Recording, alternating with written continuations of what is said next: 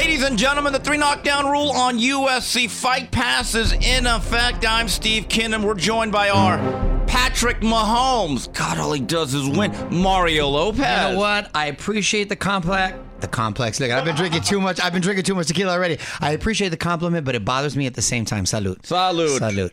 All right, I want to thank everyone that helps us on the show Smoke and Tim Frazier and Tino Tino. on the Edits the Bout sheet for this week's show. A snoozer in Las mm. Vegas. Garcia Haney finalized.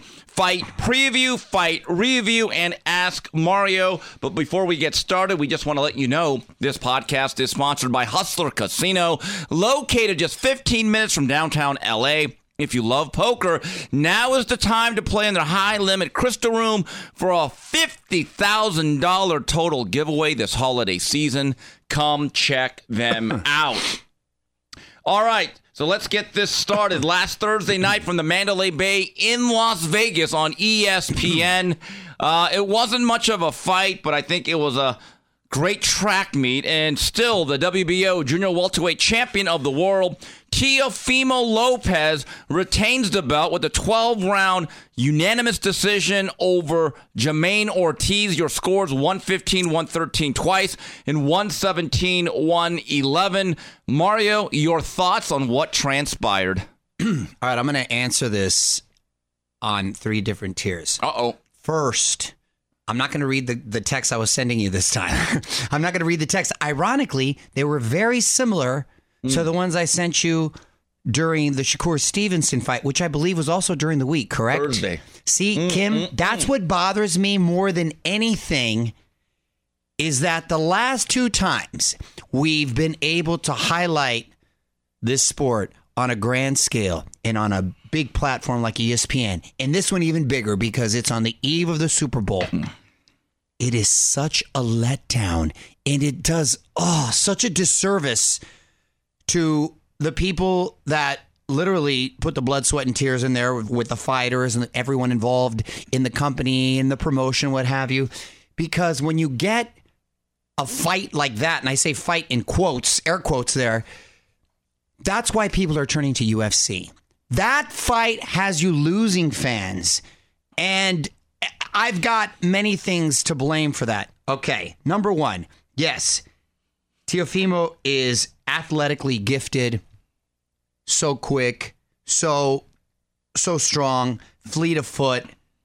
However, uh, it- my guy either has never learned to cut off a ring or has not um, improved in trying to cut off the ring because that seems to be his kryptonite is someone that is fleet of foot. Okay? And I do feel it is time now more than ever to get a real trainer, trainer slash mentor in there to be able to maintain this level, much less take him to the next level, just be able to maintain staying at this level and to be able to see the guys, the rest of the hmm. champions in his division. I, I hope he sees that. As far as the controversy, I don't see the argument. I really, really don't. And I really put a lot of this blame on Ortiz, which made me angry because he talked a big game and my guy went in there and thought he was doing the Indy 500. Kim, I said he's got to get tired at some point. I've never seen someone backpedal so much. I, I, he was fleet footed, but his punches, if you want to call them that, didn't phase or hurt Teo at all. Teo was the aggressor. He landed the harder punches. It wasn't a robbery at all to me. In this whole, he outlanded Teo two to one. It didn't even look like No. It didn't even look like he was phased by it at all. Teo landed more power shots, the more effective punches. He was the active, he was the more aggressor. And thankfully, the judges saw it that way because I'm always going to lean towards someone who's actually initiating the fight. I know both had a low output, but Lopez was at least trying to engage. Jamaine Ortiz, second half of fight, he was like in survival mode. For eh, pretty much the whole time, he was in survival mode. That being said, again, Lopez needs to start utilizing his jab more and cut off the ring. But as far as Ortiz, you have to make a case for winning. And you cannot win a fight, much less a world championship, by running. And that's what it was. I'm sorry. It was not boxing. My guy was running out there. You needed to throw and you needed to land punches. You can't do more moving than boxing and expect to win and get your hand raised. That is a bad style of fighting and that is bad for the sport. And again, I see no controversy because Teal was at least willing to engage. He was the aggressor all night. And the blows that were landed, the more effective, harder ones were landed by him. You had a southpaw who was fleet of foot and did not want to engage. It's hard to look good, period, much less against a guy you have to chase. De La Hoya, who happened to be at the fight, I know you were there too, agreed with me and he had the same effect, uh, aggression. Goes, bro, he did all he could do. Yeah, he could have, and he and he pointed out the things that I'd already pointed out. But you can't give it to Ortiz based off of that. These people are crazy, and obviously that's not his fighter, but that's how he felt, and that's how I feel. Mario from ringside, and I know guys like Tim Bradley have their feelings. We love Tim. Oh gosh, don't even we didn't even talk about that. And I do love me some Tim, but come on. Yeah, we're gonna have to bring him back on, call him to the front of the congregation. But from my press row seat near the corrals at a really good vantage point, I had at 116, 112, Teofimo Lopez. At the end of the day, uh, as I wrote for K9's Corner on snack.com. One guy wouldn't, the other guy couldn't, and it was a type of fight, as the old timers say. Uh, you let them in for free, you charge them to, to leave. leave. It was an awful fight, but the bottom line is very simple. Jamaine Ortiz he stepped all over the line between effective movement and boxing to flat out retreating and being negative. And you cannot reward that. No. This is professional prize fighting. Exactly. And Larry Merchant told me, left a message. He said, Steve, that was an abortion of a fight. And yet, no, that was not a pro life or pro choice uh, statement. He's just trying to des- describe the fight. But he said, there's a reason why I don't call it boxing. He calls it professional prize fighting. Exactly. And under the guise of professional prize fighting and what it should be, I don't think you can you or can. should reward Jamaine Ortiz. And it's and it was I was like, am I living in an alternate universe? These people that are actually trying to make a case for him to be the mm-hmm. victor said we can't reward that. We can't celebrate that. That's taking our step that's taking steps backwards for our sport and you're driving people away. And like I said, it made it even 10 times worse being the platform that it was and on the night that right. it was and on two night two times now on a thursday there's a thursday had, night curse there's there, a thursday night curse we've had tra- we've yeah. had track meets i may never go again uh, and here's the no, other thing i'm getting mad i get mad at you too Be, before people start bringing up pernell whitaker what Pernell Whitaker did would stand right in front of you. Exactly. He didn't move nearly as much. James Toney. And he would piece you up. Okay, there was actual damage being done. Now, after the fight, Teofimo Lopez, the Plato of prize fighter, uh, waxed philosophically to uh, Bernardo Osuna. This is what he had to say. Hold up, man. Hey, hey, people, people, humans, humans, listen up, man. Listen up. Yeah, yeah, yeah. Y'all can boo all you want. Suck a dick, no homo. No, no, no, Listen. I know. Relax, relax. Let me, let me, let me go back on this, okay? We cannot, for one second. Yeah, people that lose sport. Let me speak. We cannot, for one second, claim these people, these fighters that don't want to come and fight. You go to blood, sweat, and tears. The three code of conduct, Sugar Ray Robinson Award. If you ain't ready for this life, get the out of my sport.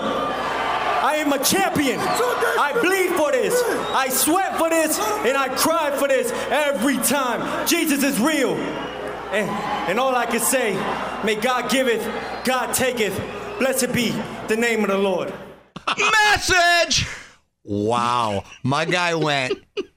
First of all, I didn't know you could suck a dick, no homo. I, I thought that's the whole point. Oxymoronic uh, there. Yeah. and then and then he was yelling at the people somehow he was like humans. Human, were there dogs there? I was not aware of. Mm, I, I, the mm, whole thing, and then he started. At one point, I remember he brought up Rosa Parks. Hey, there's only one race, the human race. Right. But I think Rosa Parks actually said, uh, I'm not getting up. I'm not going to the back. I think that's what's hurt. I think got the quotes all mixed up. And then he started cussing out people, but then praise the Lord. Praise the Lord. Then praise, praise the, the Lord. Lord. My guy was on a sick one. He was on a sick one right there. And shout out to uh, Bernardo Osuna for holding it together. Pro. What a pro. I mean, you know, the thing is, I told this to Bernardo. That reminded me of my when I was interviewing Miss Miss Miss Teen South Carolina. you know, you know, I, I told Bernardo on Sunday, we we're texting on uh, Super Bowl Sunday. I said, Bernardo, let me just tell you something. Cosell had, Hall, had Ali.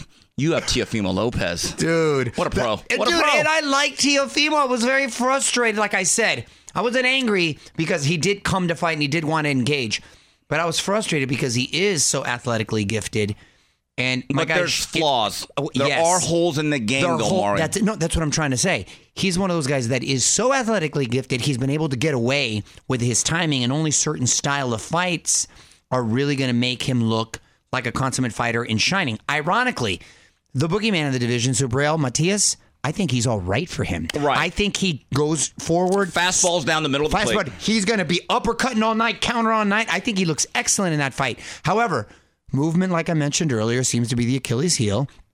He's got to address that because if he's going to fight a guy like Haney, that could be real problem. Or Shakur, that could be very problematic. The word I comes to mind is kryptonite. Yeah, Uh, I, I have said a that. question. I have a question. if you have problems with a particular style, and if you look at Teofimo's last four or five fights, it alternates between unbelievable effort, mediocre, great effort, mediocre again. I've always said this about the elite fighters. You know what they do? They consistently take care of the pretty good ones. In other words, the tens always take care of the sevens and eights handily. Based on on this track the, the record, sevens and eights though seem to have the same style. Okay. Same to say I have the same style, which I think prove problematic. I, the only way I slightly disagree is to me, if the guys that go down to their competition is if like I feel like if the effort's not there, I feel his effort is there. I just don't feel the skill set is matched And- to be able to uh, um, acclimate. to be fair to Teofimo, I don't think anyone could have looked good against that style. That's exactly yes. Um, the other issue is again, I want to bring this up, and I know I belabor the point, and I'm never going to stop. So just stop whining. Um, when he fought Josh Taylor last June, and you were there, he looked spectacular. coming off of three fights. Three fights in ten months. Yep. This here was an eight month layoff. No good. Um, to paraphrase Teofimo Lopez, in the pyramids 2,600 years ago, you know what it said? Activity matters. That's all I'm going to say. Suck a dick, no homo. Praise Jesus. I was quoting. Praise, praise Jesus. The Sun Tzu of boxing, Teofimo Lopez. Dude. Uh, Mario, also on this card, I That was thought- more entertaining than the fight. well, well, the entrance was good. The, the post fight and everything, in between. Everything but the fight. rotten meat in that sandwich. Rotten meat in that sandwich. Mario, on this undercard, talented lightweight Keyshawn Davis looked good. TK on 6 over Mm-hmm. two-time world champion Jose Pedraza, knocking him out in six to move to 10 and 0. And him and Lopez were going back and forth. Uh, look, I don't want to be Mr. Buzzkill here, but here's the reality about Pedraza. Not only is he on the tail end, this was his first fight at lightweight since 2019. So Yeah. even right around the third, fourth round, you could see the legs getting very, very rubbery. But again, you did what you're supposed to. You pushed a veteran off the cliff. And if Keyshawn can just stay focused, forget all the nonsense, stay off the weed, he's going to be a formidable guy at 35. There's a lot of talent there. Hmm. And Mario, I'm just telling you right now, remember this name. Abdullah, the young butcher Mason, oh, that with a kid can- highlight reel knockout over Benjamin Gurment. 12 and 0, 10 knockouts, just 19 years old. My kid is still a teenager. That's ooh, that's that. No, that was very, uh, very impressive blue chip prospect right there. Be careful how we move him because I think he's got a bright future. Yeah, and I, I've gotten to know the father a little bit. Very stable uh, situation Nice. Good there. to- good to hear. And the one thing about Abdullah that I like, very respectful young man. He's got Nice. a good head on his shoulders. Where's he from? Uh, he's from Cleveland, Ohio. Okay, I- Cleveland. so I think he can be built into something. Yeah. I remember when Top Rank signed him about three years ago when the press release went out. Someone from the company said, Steve, this is one of the good ones. And I said, really? In fact, he was only 16. They had to wait for him to turn pro, but he's managed by James Prince. And they said, no, no, no, no, no. Forget the Olympics. Let's make some money now. This kid, I think, is one of the very best fighters in the world under the age of 20. And when I forecast him, and I've already seen him grow physically, he's getting into his man strength. I believe he can be a 3 4 division weight champion. But again, a sound of warning. We don't know how he catches. We don't know how he catches. And what what uh, what weight's he at right now? Right now, he is a lightweight. Right. And then within three, four years, he's going to be a welterweight a and beyond. If you Yes. just look at his torso Yes. and just like his frame, a lot of speed, a lot of technique, a lot of power, and he's got a good head on his shoulder. So Real keep, deal. keep that name in mind, Abdullah Mason. All right, we'll be back with more of the three knockdown rule on the UFC Fight Pass. This podcast is sponsored by Hustler Casino, home to the most popular streaming show, Hustler Casino Live, which just celebrated two years of record breaking pots and live high stakes poker action. If you're a card enthusiast, make sure to stop by and play all of your favorite games. Hustler Casino, see you there. And we're back on the three knockdown rule on the UFC Fight Pass. Ladies and gentlemen, if you'd like to get involved with the three knockdown rule and sponsor our fine program, we still have some slots available. Please reach out to us by emailing info at boxbid.io. Once again, that's info at boxbid.io. Boxbid.io is an online platform that is launching soon. It helps public figures and professionals in the world of boxing get sponsorships. We are proudly working with Boxbid.io. Okay, moving ahead. This past Saturday, Mario, what a day for a good friend of ours, uh, Mr. Ten Goose Boxing, Ricky Funez, for the last couple of Hey. years, has been training a certain prospect, and he says, hey, hey, this is a blue chipper. And we're like, okay. Well, Hamzah Sheeraz, I think, has burst onto the scene, is now has to be considered a middleweight contender. He absolutely blew out an experienced, rugged guy in Liam Williams in one to move to 19 and 0, 15 knockouts. This was a statement victory. I'm so happy for my boy Ricky Funez, my eating partner. He does all those food review Yeah. uh, videos with me. He he he can he knows some good spots to get down on some good food right there. You have to join us one day. Ken. Remember, we went to the speakeasy. The secret Oh, spot. that's right. Yeah, and then we went to the speakeasy. That's right. That was good. Knock, knock. Who's there? Oh, What's the code word? He's Yeah. got some more for us. Uh, no, he's a great guy, and Hamzah I really like. I've got to uh, see him a few times and actually train with him, and he's moved around with me. He's such a nice guy. How he makes that weight, I don't know. He's huge. My guy's super tall, lanky. He can. I, I, he's going to be a problem for a lot of guys in this division. He continues to get better. He looks like he's really confident now. Um, a lot of his fights, or the last few, I should say, have been overseas. So I'm hoping he starts to create a little buzz and is able to fight here. But that was a very buzzy performance. A lot of people are talking about him. I think he's ready to take the next step, and I'm happy for him and Funez. This is how big he is for that weight. I'm about 6'2", which makes me incredibly tall for an Asian. People have called me Yao Ming. Um, he's actually Take it easy, Yao. two, three inches taller than me. I don't know how he fills into that 160. How he makes it's a mystery. Right. I have no idea. And keep this in mind. I want to put this in perspective about Liam Williams. The only guys that have really beaten him have been Chris Eubank, who went the distance, I believe. Demetrius Andrade, they went the distance, and he went two times with Liam Smith. Okay, That's impressive. Uh, nobody has blown him out that way. And look, I'm not making an exact comparison, but he reminds me of a long, tall stick of dynamite, like one of those wiry guys, like a Tommy Hearns. They're very skinny, very tall, but they have that snap and that torque. And they have that ability just to snap off left hooks, quick right hands. And my understanding is after Ramadan, He'll be back in LA with Ricky Funez. Hope to bring him in studio. And when the Queensberry Promotions and Eddie Hearn's fighters have that duel in Saudi Arabia on June 1st underneath Beterbiev and Bivol, he might be fighting another undefeated young prospect in Ammo Williams. So it seems to me like he is now on the fast track, but just judging by the Twitter reaction on Saturday afternoon, he's now on the radar. I love it. He's now, I love it. Deserves to be, and I think he's a tough out. Okay, and moving forward this Friday night, not Saturday, big thanks Tyson Fury. But anyway, from the theater at Madison Square Garden, your main event on ESPN for the WBC Junior Lightweight Championship of the World. Oh, the shock factor is back. O'Shaquie Foster takes on Abraham Supernova.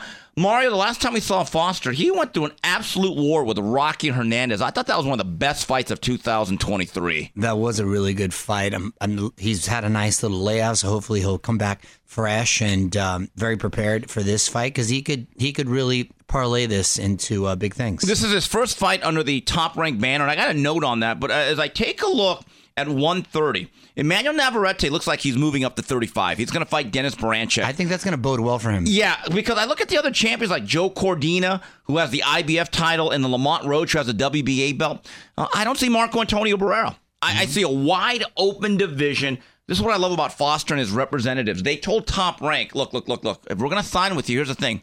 We want more than just one or two fights. We want three fights, and we're going to make it easy. My understanding is they said, you know what? Um, we don't even care for the main event.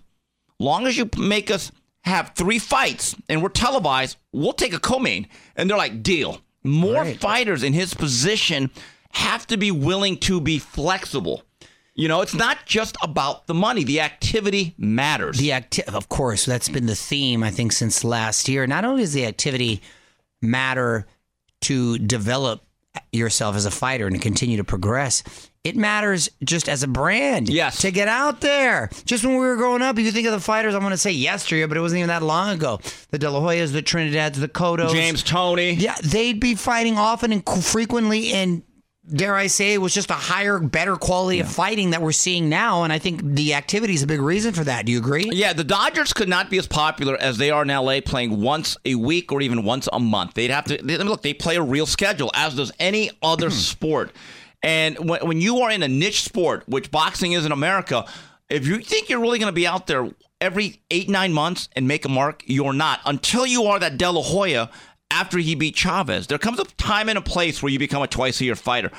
Unfortunately, what I am seeing is, and these fighters become victims if you do not have at least 25 to 30 fights and you're about 25, 26 years old, if you're relegated to twice a year, I actually believe you are putting a ceiling on your future Yes. earnings. I well, correct, and your development as a fighter. Right. So good luck to O'Shaquie Foster. Yes. He's a really good guy. Great reclamation story personally. And Mario, on the co-main, one of my favorite young men, Bruce Shu Shu Carrington, 27 years old, out of Brownsville, uh, taking on Bernardo Angelo Torres. Bruce Carrington's just 10 and 0, but I think technically and fundamentally, he's slick. He's a slick, fundamentally sound, grounded fighter. And I talked to him last week in Las Vegas, and his last fight against the veteran and Jason Sanchez, everyone thought it was going to be a tough fight. Jason Sanchez has gone to distance with guys like Oscar Valdez. He looks spectacular, in getting him out of there in two. Hmm. Bruce Carrington, when I speak to him, unlike a lot of this new generation of fighters, I really get the sense I'm talking to a full grown man. He's got this wisdom about Maturity him. about him? Yeah, I mean, there's something about him that I really like. And he's this is what I love what he told me. He said, Steve, this year I want four to five fights. In fact, I want five. I'm not ready for a title. Let me build to it. And in two, three years, I want Inoue at featherweight. And you know what? That's a kid who I believe has the skills.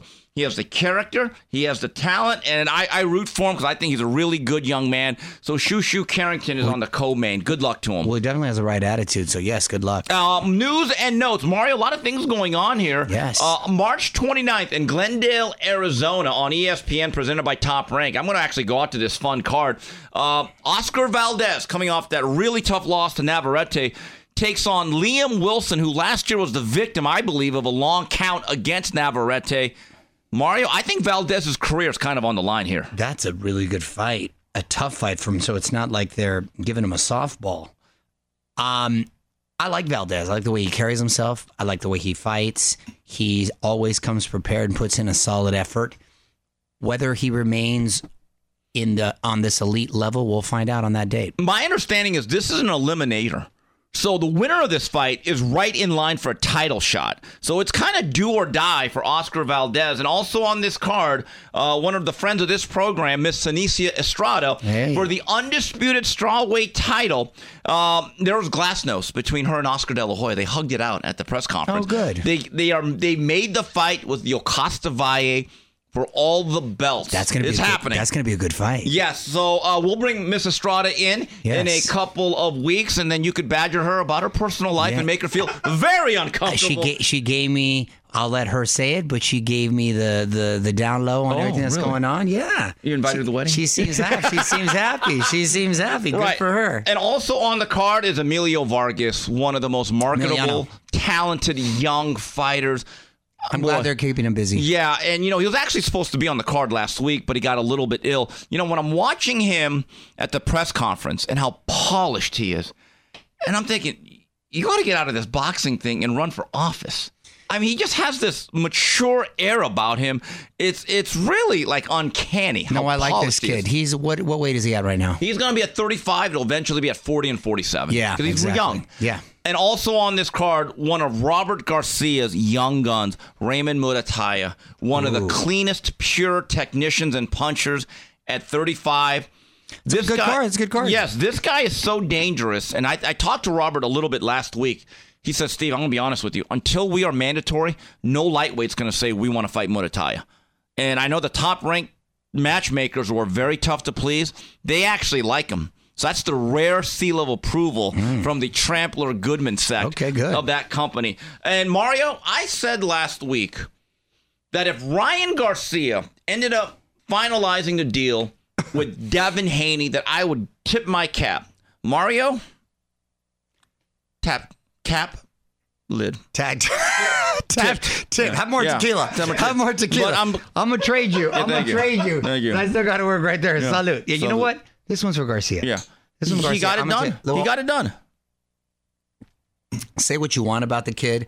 I give him props because he really does want all the smoke. Called out Tank, campaigned for that fight, eventually got it done. Called out Haney. Looked like it was going to done. There was a couple of detours. Then went on a jog with Mayweather. yes, and then Got sidetracked. Right, got a little sidetracked. Got back on track. Shout out to Golden Boy too for getting him back on track. And now they got this fight done. So look at this, Kim. He's going from Tank. I know he had a, a fight uh, in between, and then and and to Haney. I think it's a very bad look for for Shakur and for Tank that he's going like this guy coming off of his loss even is asking for well no he had to win this last one but um, off of the big highlighted fight he's asking for Haney who's obviously Yeah. uh, is is peaking in all his powers right now but he's like I want it I want that smoke and I want the big fights you have to tip your hat to him you have to say all young fighters should have this this certain attitude. So say what you will in the shenanigans and what have you, but you know what? My guy, my guy comes to fight, and for that he cannot be knocked. And I think it's a really bad look for the other champions in the division. Agree? Yeah, and this fight is April 20th. Right. Venue TBA. Dude, that's across around the corner. Well, it's gonna. End It'll be right on top of us. Um, and with that said, uh, after I've given my proper due respect to Ryan Garcia, my prediction, I think Haney wins 10 2. I just don't think that Ryan is complete enough. And Devin Haney at 140, without having to kill himself to make weight, he looked like a different guy against Prograis. He really did. I would have liked to have seen him if I was his uh, manager um, fight Rolly or Barroso prior to Haney, and maybe even one more fight before Haney. Yes, but be that as it may, I'm glad the fight uh, is actually happening, and I think you have to lean towards Haney with all the momentum. They have a history. They fought, I believe, six times Three and three. and they ended up as a draw with three and three apiece. So Ryan maybe sees something. Maybe he feels very confident, and uh, clearly because he's been he's been uh, uh, clamoring for this fight. So I'm curious to I don't know that little.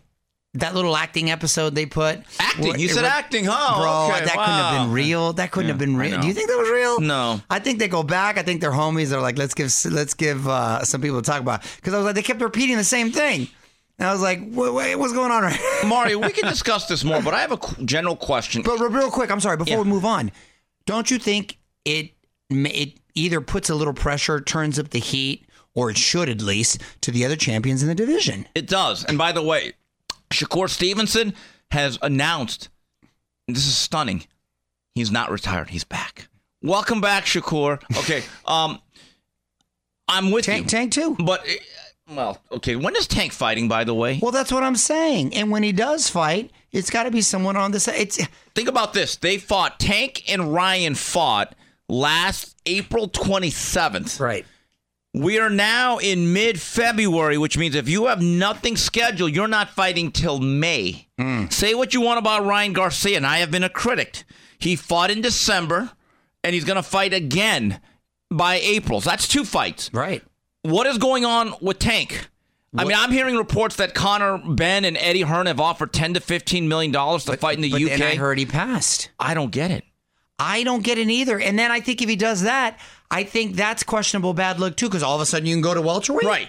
Right. So what about all these excuses in the weight drain and not you?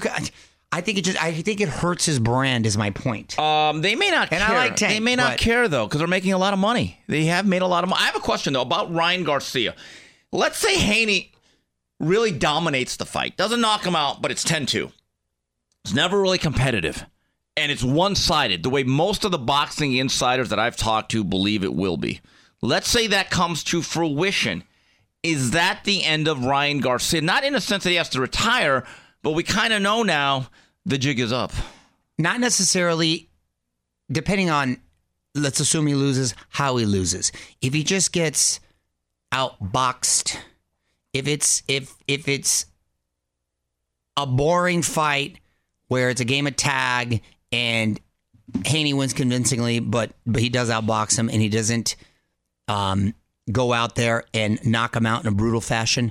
I still think he's uh, he's in the game. I, I really do because he ended up wanting to take the fight. If he goes out there and gets caught with a shot early and gets knocked out in in a, in bad fashion, then that's different. But if he's able just to lose in a, in a in a by getting outboxed, I think he's still in the game. I don't think he can call the shots so much and answer these big fights. I think he's got to build up some more momentum, and then I think he's maybe got to put up at least two, three, th- three fights together where he looks impressive, where he's back in talks to be maybe with the Shakurs, See, Tex, and Haney's. If you lose 11 1 10 2, I think it's a bad look. But if you lose 7 to 5 or split decision, Sure. it doesn't hurt you as much. no, right, exactly. Well, that's yeah, basically saying the same thing. Uh, moving on to news and notes here of more. Uh, John Ryder, congratulations on a great career. He has retired at the age of 35. There's a guy that got everything out of his ability, was an honest fighter, got to travel the world, made a lot of money. Um, probably should have been the super middleweight champ because I thought he beat Callum Smith about three, four years ago. But uh, this is a this is a lesson for every young fighter. Just keep at it, stick with it, be a pro. And if you stick your nose to the grindstone the way Ryder did, you get to fight for world titles. You get to face Canelo. Then you get to face Munguia. He's earned a lot of money and he's earned a lot of respect. It was a good, honest career Good for him. Salute to the gorilla. Yep. And Mario, this this actually came out uh, a couple hours before we went on air or taped this. IBF Junior Welterweight Champion Subriel Matias, the Puerto Rican meat mm. grinder, has signed a deal with Eddie Hearn and Matchroom. Good signing for them. It is, but does that bode well for a potential showdown with, say, Teofimo or Haney? Yeah, see, with Haney, remember, very, very good relationship with him and Eddie Hearn. They Right. basically worked together the last few years Right. outside of the top ranked three fight deal with Kambosos, or Yes. two fight deal. I don't know if Haney wants that. Right. um, as it relates to top rank and Teo, look, as I like to call it, it's platform protection. One company's at ESPN. They got to bring all their content there. Eddie Hearn is with the zone. He's got to bring, and this is where the business really does not work for fighters. In my view, in a perfect world, networks would have a lot of money to spend, but they, they tell every promoter, make fights, bring us fights, and we'll approve them and we'll pay you. Instead, we have situations where fighters are forced to take lesser fights to secure a network date because that's where your promoter has an exclusive agreement. And that's a shame. That that's is. that is one of the first. But I'll say one thing about Subriel Matias. I would hope that Matchroom and Eddie Hearn, who are very bright, have a plan to a three fights this year. Three fights. Two of the last three years, he's only fought once. And number one, and the the other thing is, he's Puerto Rican. I have an idea. How about boxing him on the island? Wepa. Promoting sometimes is not all that complicated. Puerto Rican Day Parade. I know Top Rank Oh, likes to get. yes. Uh, that might be a good, nice little head-to-head matchup. Right. So congratulations to Subriel Matias. Hey, young man, make a career. Moving on. All right, so let's get started. Here's one from uh, E. Sam. Who does Bud Crawford actually fight next? Had a chance to speak to Bomac uh, in Las Vegas, and he said, "Look, we want to fight in May against somebody. I don't think they're just stuck on Canelo. They actually want to get something in." Um, but I have a question for you. I, I know you've Did been he tell you what weight he wants to get something in? um, any, I, I don't think they're at welterweight anymore. I really think they're going to try to move up. This is all in the campaign to face Canelo. Right. But that's the question I'm going to ask you. If that opportunity came right now to face Canelo, and they said, but it has to be next, and let's say May. If you're Crawford, what do you say? You say yes because you can't. I think Crawford is experienced enough, confident enough. We heard it from his own mouth, Ballsy enough. and ballsy enough, and skilled enough to want to Yeah. take that fight and not uh, embarrass himself. I still think weight matters. It's- yes. I, I, I do. I don't care how talented you are. The other guy's talented too. Yeah. So it's not like he's fighting a bum. Right. So when you're at an elite level, you're splitting hairs as it is, and you're giving up that much weight. I just think it's a factor. And you know, and I said that to Crawford, Right. And I, and I, you know, I love me some Terrence Crawford, but bro, that's three weight classes, Right, and look, That's a a lot. I feel a lot better about the fight if it was an ascension of weight, not just hey, you're going all the way up to Mount Everest. Correct. That that's like, oh No, god. no, correct. So the fact that he is going up, because remember, he, he's not necessarily a big welter either. no. So the fact that he is going up, and I'm assuming just to 54, then I think on the heels of this Tszyu fight with um, Keith Keith, Thurman. Thurman. that would be a nice way for him to have another big money fight, event type fight, maybe even down under if you were to face, assuming Tszyu's the winner, uh, someone like a Tszyu. If he were to win that title, then I think he makes a stronger case for eventually facing a Canelo. I don't disagree. Here's a question from Evan Williams I find very interesting. Can anything be done in the future to stop boxing boxers from refusing to engage and running laps around the rink for 12 rounds? Seems to be becoming a major i- issue after Shakur and Ortiz's latest performances. Is it time to start taking points? Mario, I remember that a great old referee, Arthur Mercante Sr., if he saw a guy being so negative, he'd actually time out, time out. Buddy, are you going to fight or not? Yeah. Great story that Larry Merchant told me and Bruce Trampler's told me. And Larry Merchant was actually there one day. The great old matchmaker, the legendary Teddy Brenner. Ah. He would actually, and Larry said he was there one day. They, he was forced to bring on this slick boxer from Madison Square Garden. He didn't really like to do it. And he said, Steve, I'll never forget, nothing was happening for five rounds, literally no punches. He said, I saw Teddy Brenner crouched down past pr- press row, almost try to sneak past us. And we're like, where's Teddy going? Teddy actually went into the guy's corner, that guy that was really slick, and he nudged the corner man out of the way. He says, Get out of the way. And he told the guy, Hey, buddy, if you don't stand and fight and throw punches, you're not getting paid, and we're never bringing you back. And I said, Well, I love that. And you know what Larry said? He goes, We never saw that guy again at the so, car." so clearly he didn't start throwing punches. Well, yeah, not enough. Right. I, I mean, they're com- look, I don't think there's anything you can do in the moment per se if you're not doing anything illegal. However, if you have a performance like that, then I think you should be penalized. Free market. Free you market. should be able to not to, to, to, to say, hey, you're you're not that that is not TV friendly. You're not going to be on our waste people's time. for all these people that are outraged by the decision, and I get it, a lot of people don't like Teofimo for various reasons, but here's the reality. If everyone fought like Jamaine Ortiz, We wouldn't have a sport. You wouldn't support boxing. There would not be a business. And I would ask wouldn't. these people. Um, so when Jamaine Ortiz fights again, would you buy a ticket for that? Right. We all know the answer. Of course. The but hypocrisy but is But alarming. you know, maybe Tim Bradley, or he's still our. We love Tim. I love dinner with him on Tuesday.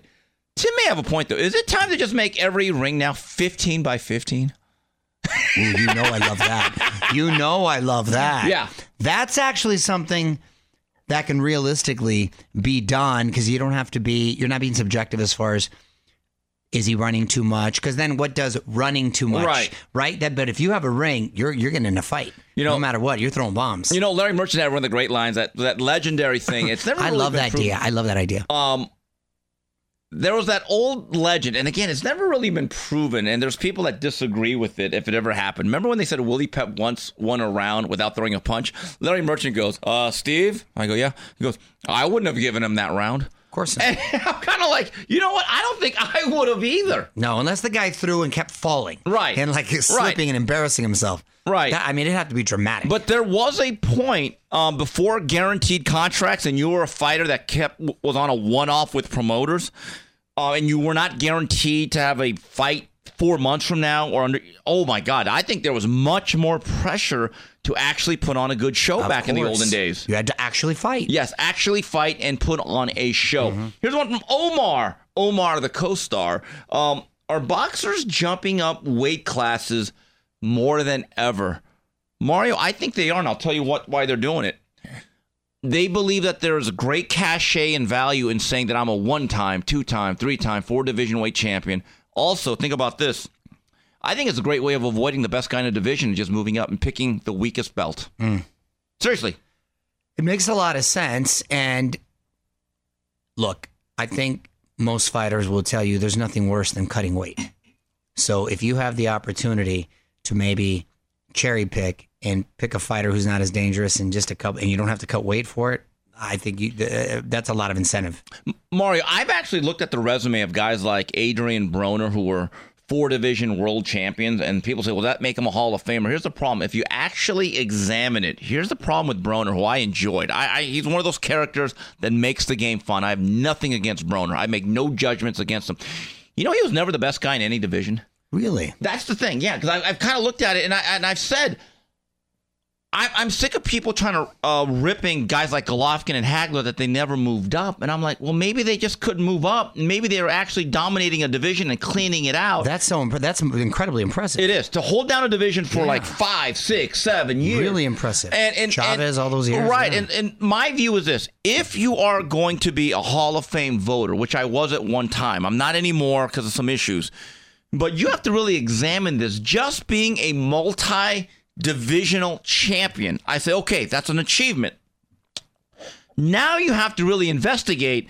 Did you really fight everyone at your division? And where were like, here's the impressive thing about Lomachenko.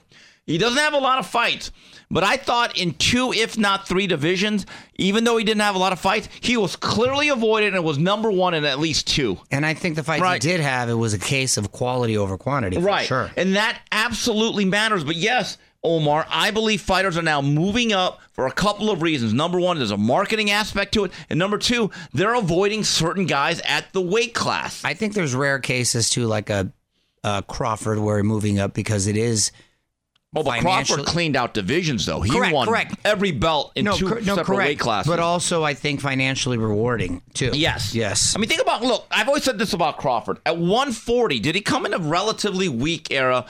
As I like to say, there wasn't Kostya Tszyu, Frankie Randall, and Aaron Pryor. Not his fault. but he won every belt. Yep. Now at 47, if there was not these quote unquote sides of the street, he would have been undisputed three years ago. I agree. So I don't want to hear, well, is Tim. Look, when Terrence Crawford, whenever he retires, in three years now, it's three years, whoever does not put a check mark next to his name, I think should have their vote taken away. He's Well, one of those guys like a Peyton Manning or Tom Brady when they, when they start to gather for Football Hall of Fame. Yes, he's in. Next guy. There is no discussion. It's Right. a no brainer. This is an interesting question from Carl Brandt. Why does Mario think Chavez Jr. turned out to be a bum? Did he grow up spoiled? Tim Tszyu grew up with money, but he's the real deal in the ring. Boy, that's kind of harsh calling him a bum. Jeez. The frustrating and sad thing about Chavez Jr. is, look, I can't imagine growing up the son of a of a legend of a real Royalty. just beloved individual that the whole country um, gets behind and the pressure, especially if you're going into the same field. Now, with that said, at one point, he looked like the real deal. After Andy Lee, he looked legitimate. He caught, he actually got a world championship, legit world championship. Was His- getting better. was getting better. He's working with Freddie Roach. He looked really good. I mean, I didn't look like he was ever going to be his father, but then I don't think anyone is. Well, that's but a- he, that's a high bar. No, I know, but to win a world championship, Kim, that is really, really impressive. And I believe it was the middleweight world championship, and he looked really good. And even when he fought Sergio Martinez, and we were at that fight, and he almost had a Taylor esque type moment. After that, I don't know if it was a combination of he just didn't have his heart in it anymore. The pressure finally maybe kind of got to him, started making some money, and the temptations that come with that and the extracurricular activities become a real big distraction. And then you're just not the same guy. And then you're not just in the same guy. And then all your vulnerabilities start coming out. when you start making money, and people said, "Oh, he turned into a bigger jerk." No, he was always a jerk. That just it's just accentuated now. Or he remained a nice guy. He was always a nice guy. He's just a nice guy now with money. I think maybe he's always maybe had these issues, but he started making a little money, started getting a little notoriety, and it was put into focus I under the microscope. I believe there was a lot of enabling when he didn't make weight. They'd always change the rules. I think someone, and so everyone had a was still part of because he was still because he was attraction. Chavez. Yeah, because he was Chavez. I mean, that's like being a Kennedy in politics. Right. Rules are a little bit different. I'll tell you a story bef- because when he beat Andy Lee in El Paso, I remember thinking that was the fight or two before Martinez. I said, "Wow, he's actually becoming a fighter." Couldn't believe that, And yeah. Top Rank actually said, "You know what? Let's do the Martinez fight." They said, "We've done it. We've done our job. Freddie's done his job. We can do it." So he was actually thought of as a somewhat live dog. I'll never forget. It was about seven, eight weeks before that fight. Is that when he was training his underwear in the kitchen? Well, it all ties into this story. So they had just begun camp, and Freddie had done a really nice job at Wild Card, and I'd seen a lot of those training sessions. I've never seen anyone take an hour and a half to put on their hand wraps like Chavez. There was no sense of urgency. It, it always frustrated me, like, bro, get to work. So it's about seven weeks before September 14th of 2012. Because remember, that was the day when Canelo fought Josesito Lopez and Chavez was at Thomas and Mack. Remember, it was a that. civil war. Yeah. And, and uh, that whatever happened to that Canelo guy, by the way. But anyway, so they had just begun camp. And I remember working at it Wild Card on that Saturday, and I tell Freddie, uh, hey, Freddie, what's going on with uh, Chavez? Oh, yeah, we're going to spar today. And I said, hey, Freddie, can I watch? He goes, yeah, well, uh, he's to be there at 4.15. It was like 1 o'clock. Or no, no, it was about 3.30. And Freddie says, if you look, if you want to stick around, as long as you don't film sparring or say anything about it, I'll let you watch the workout. Don't worry about it. You can interview him later. So I was like, you know what, Freddie, let me take a quick shower. So it was actually about 2.30. So I go, all right, Freddie, I'll see you in about an hour and a half. So I'm thinking, okay, start to the training camp. It's to be great. I'm to get a story out of it. So I'm starting my car. Marie, the executive assistant who's now married to Freddie, she comes running down. She knocks on my door. And I, she goes, Steve, don't come back. And I go, why not? Uh, Freddie said I could say, goes, nah. He goes, we just got a call. He's tired and he's not going to come in. I thought right there, it's over.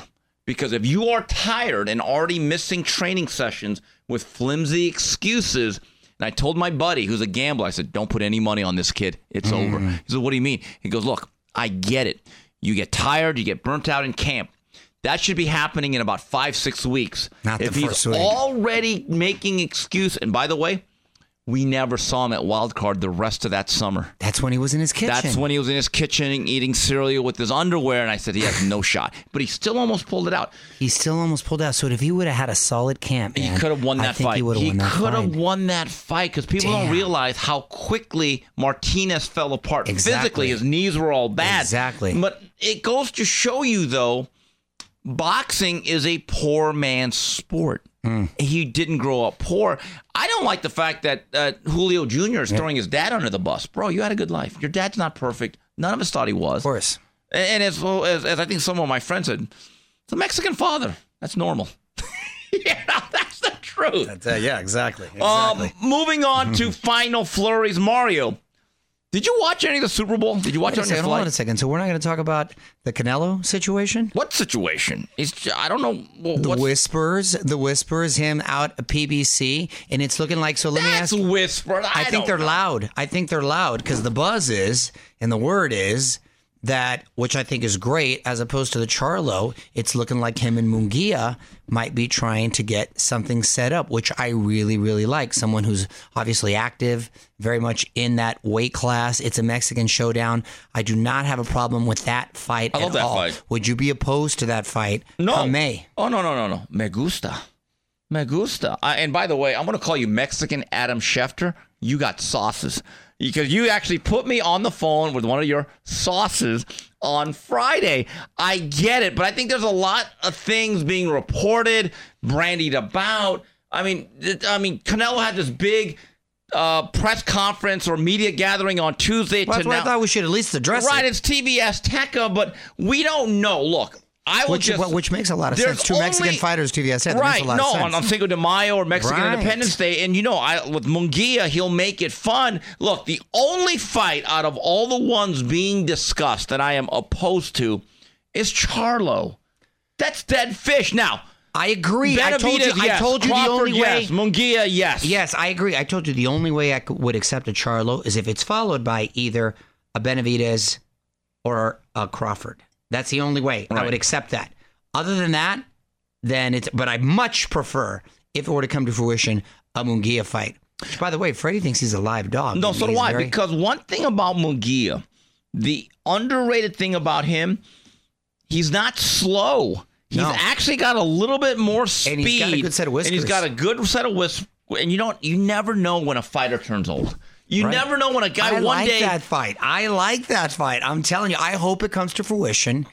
And if he were to fight him in May, in either Crawford or Benavidez, my guy's got nothing else to prove. You He know how many fans on sunset. Thursday were probably very critical and they, they play online Angelo Dundee and they pick out every single flaw of Jaime Munguia. He does this wrong, this wrong, that wrong. And when they're watching Jamaine Ortiz, I guarantee you by the seventh round they're saying, oh my God, can we get some Jaime Munguia? That's what I mean. Jaime Yeah. Munguia is that good solid hamburger. You may not have it for for Thanksgiving. It may not be the greatest meal, but let me just tell you something. When you eat that particular hamburger, you're pretty satisfied. You ever seen a boring Munguia fight? No, never. It doesn't exist. It doesn't exist. It does not That's saying. exist. But I'm just saying with Canelo, I, I believe that there are some financial issues, some things that have to be taken care of on the back end. But all he announced this Tuesday is that I'm back with TV Azteca. And to that, all I say is, orale. Which I think bodes well for the rumors that are out there facing Munguia. That's all I'm going to All say. right, now- Just oh, wanted well- to put it out there. Just wanted to put it out there. Again. Mexican Adam Schefter. He's got them sauces. He's got them sauces. Mario, how much of the Super Bowl did you watch? dude. So I booked this corporate event I had to do for this hospital. You got to make your money. Yeah. Well, it was a long time ago, Yeah. and I didn't realize it fell on the same weekend as the Super Bowl. And I was like, oh, I was already committed. Ask me next time. I'll look children- up the Super I just, Bowl I just, dude, because the Super Bowl used to be like in January. Remember, I just didn't think about it. Now it's early February. I know, I know. Practically mid February. Yeah. So it was in West Virginia, which there are no nonstop flights. You have to fly to, To Pittsburgh. Pittsburgh. Yes. And I didn't realize it was that close. It's only about an hour, an hour 10 outside uh, of Pittsburgh. And a nice little campus. Nice little campus. West Virginia's- Morgantown. Morgantown, exactly. Shout out to Don Nehlen and famous Amos Zereoué and Jeff Hostetler. Wow, very good. Major Harris. Yes, they've got a solid wrestling team over there too. But it was nice. I went to with the kids and the hospital, and then had to do the event and all that. But I got back, and that God bless the pilot because he got us there just in time where I was able to just maybe, and I was hearing it and was seeing it on the phone, um, see the game from like seven minutes into the first quarter. So I saw the whole game essentially. Saw the whole game and the halftime show. Um, and it, it, it turned into an exciting game, but I thought it was actually relatively kind of eh. The first, I thought San Francisco blew it. They had all the They were the momentum. better team. They had the better the team. They had all the momentum in the world, and then they just had a case of bad luck and stupid mistakes. But one team had Mahomes and Andy Reid. Man, I'll tell you what. They the I'll tell you what. You know what? Gosh, man. And then um, Bosa and uh, uh, Chase Young were playing their butts off, and that one kid Jennings and Christian McCaffrey too. God, I mean, that first drive, I thought, oh, this is going to be bad. And when Then it was the 10 fumble. 0, then the fumble, I was like, oh my God. With all that said, Kim, with all that said, and Brock Purdy, I know people were saying he played. My guy was only three for 12 on third down. So he, Exactly. he wasn't necessarily lightening up. It wasn't great. How are you not getting the ball to Kittle? So, anyway, overtime. When it was fourth and three, forget these new rules.